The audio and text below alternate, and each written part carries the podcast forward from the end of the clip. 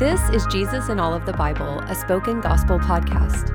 In each episode, we take a quick look at what's happening in a biblical text and how it sheds light on Jesus and his gospel. Let's jump in. Psalm chapter 14 What's happening? This psalm introduces us to someone called the Fool. He says in his heart, There is no God. Fools disregard God. This is most likely not the same thing as atheism, the belief that God simply does not exist. Instead, fools live, think, judge, and make decisions as if God does not have any real effect on the world.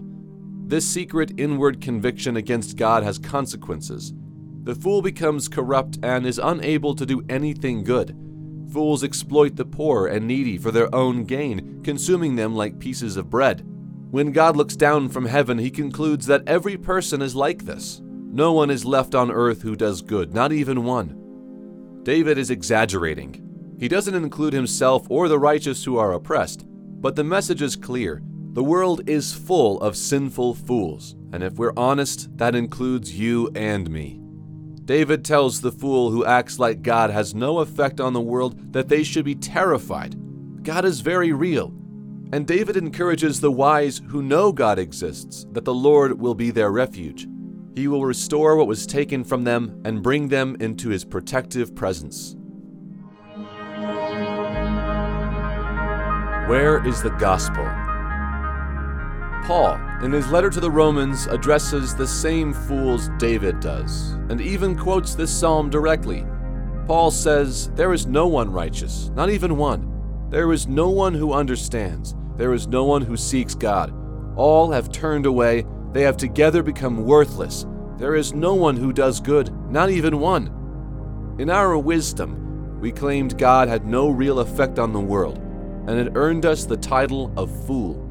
In a world that constantly rejects God, you can see for yourself the type of corruption, oppression, and exploitation that exists. And we're foolish to think we're not complicit in those systems. If we want to escape the corrupt cycles of life on earth, if we want to be forgiven for the ways we've contributed to oppression, then we need to believe that God exists. We need to trust that God is real.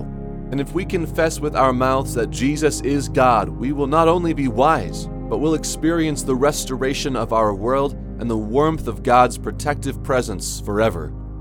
See for yourself. I pray that the Holy Spirit will give you eyes to see the God who searches the earth for our hearts and knows who we truly are. And may you see Jesus, who is God in the flesh and who restores our world and protects us by his presence. Thank you for listening to Jesus in All of the Bible. This podcast is created by Spoken Gospel. Spoken Gospel is a nonprofit ministry dedicated to speaking the gospel out of every corner of Scripture.